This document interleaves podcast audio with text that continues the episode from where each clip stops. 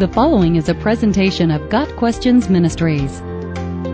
Who are the Knights of Columbus? The Knights of Columbus, or K of C, is a Catholic fraternal lay organization started in Connecticut in 1881. Father Michael J. McGivney wanted to provide a Catholic alternative to secret societies such as Freemasonry and to support the families of men who died while working in factories.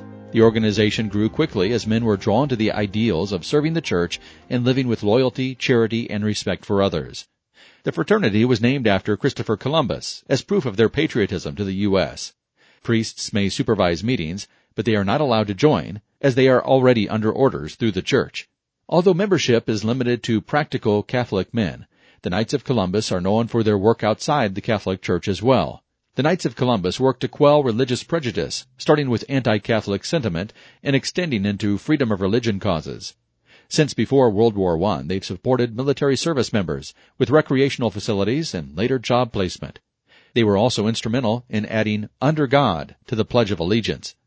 The Knights of Columbus cannot endorse political candidates, but they are active in both political and moral causes such as the pro-life movement, religious freedom, racial equality, immigration, and a biblical view of marriage. Applicants to the Knights of Columbus must be 18 years of age or older and in good standing with the Holy See, and they must accept the teaching authority of the Catholic Church. Boys between 10 and 18 can join Columbian Squires. Some councils have women's auxiliary groups. Beyond participating in the various service fields, members are eligible for life, long-term care, and disability insurance. The four degrees of membership in the Knights of Columbus are based on four principles charity, unity, fraternity, and patriotism.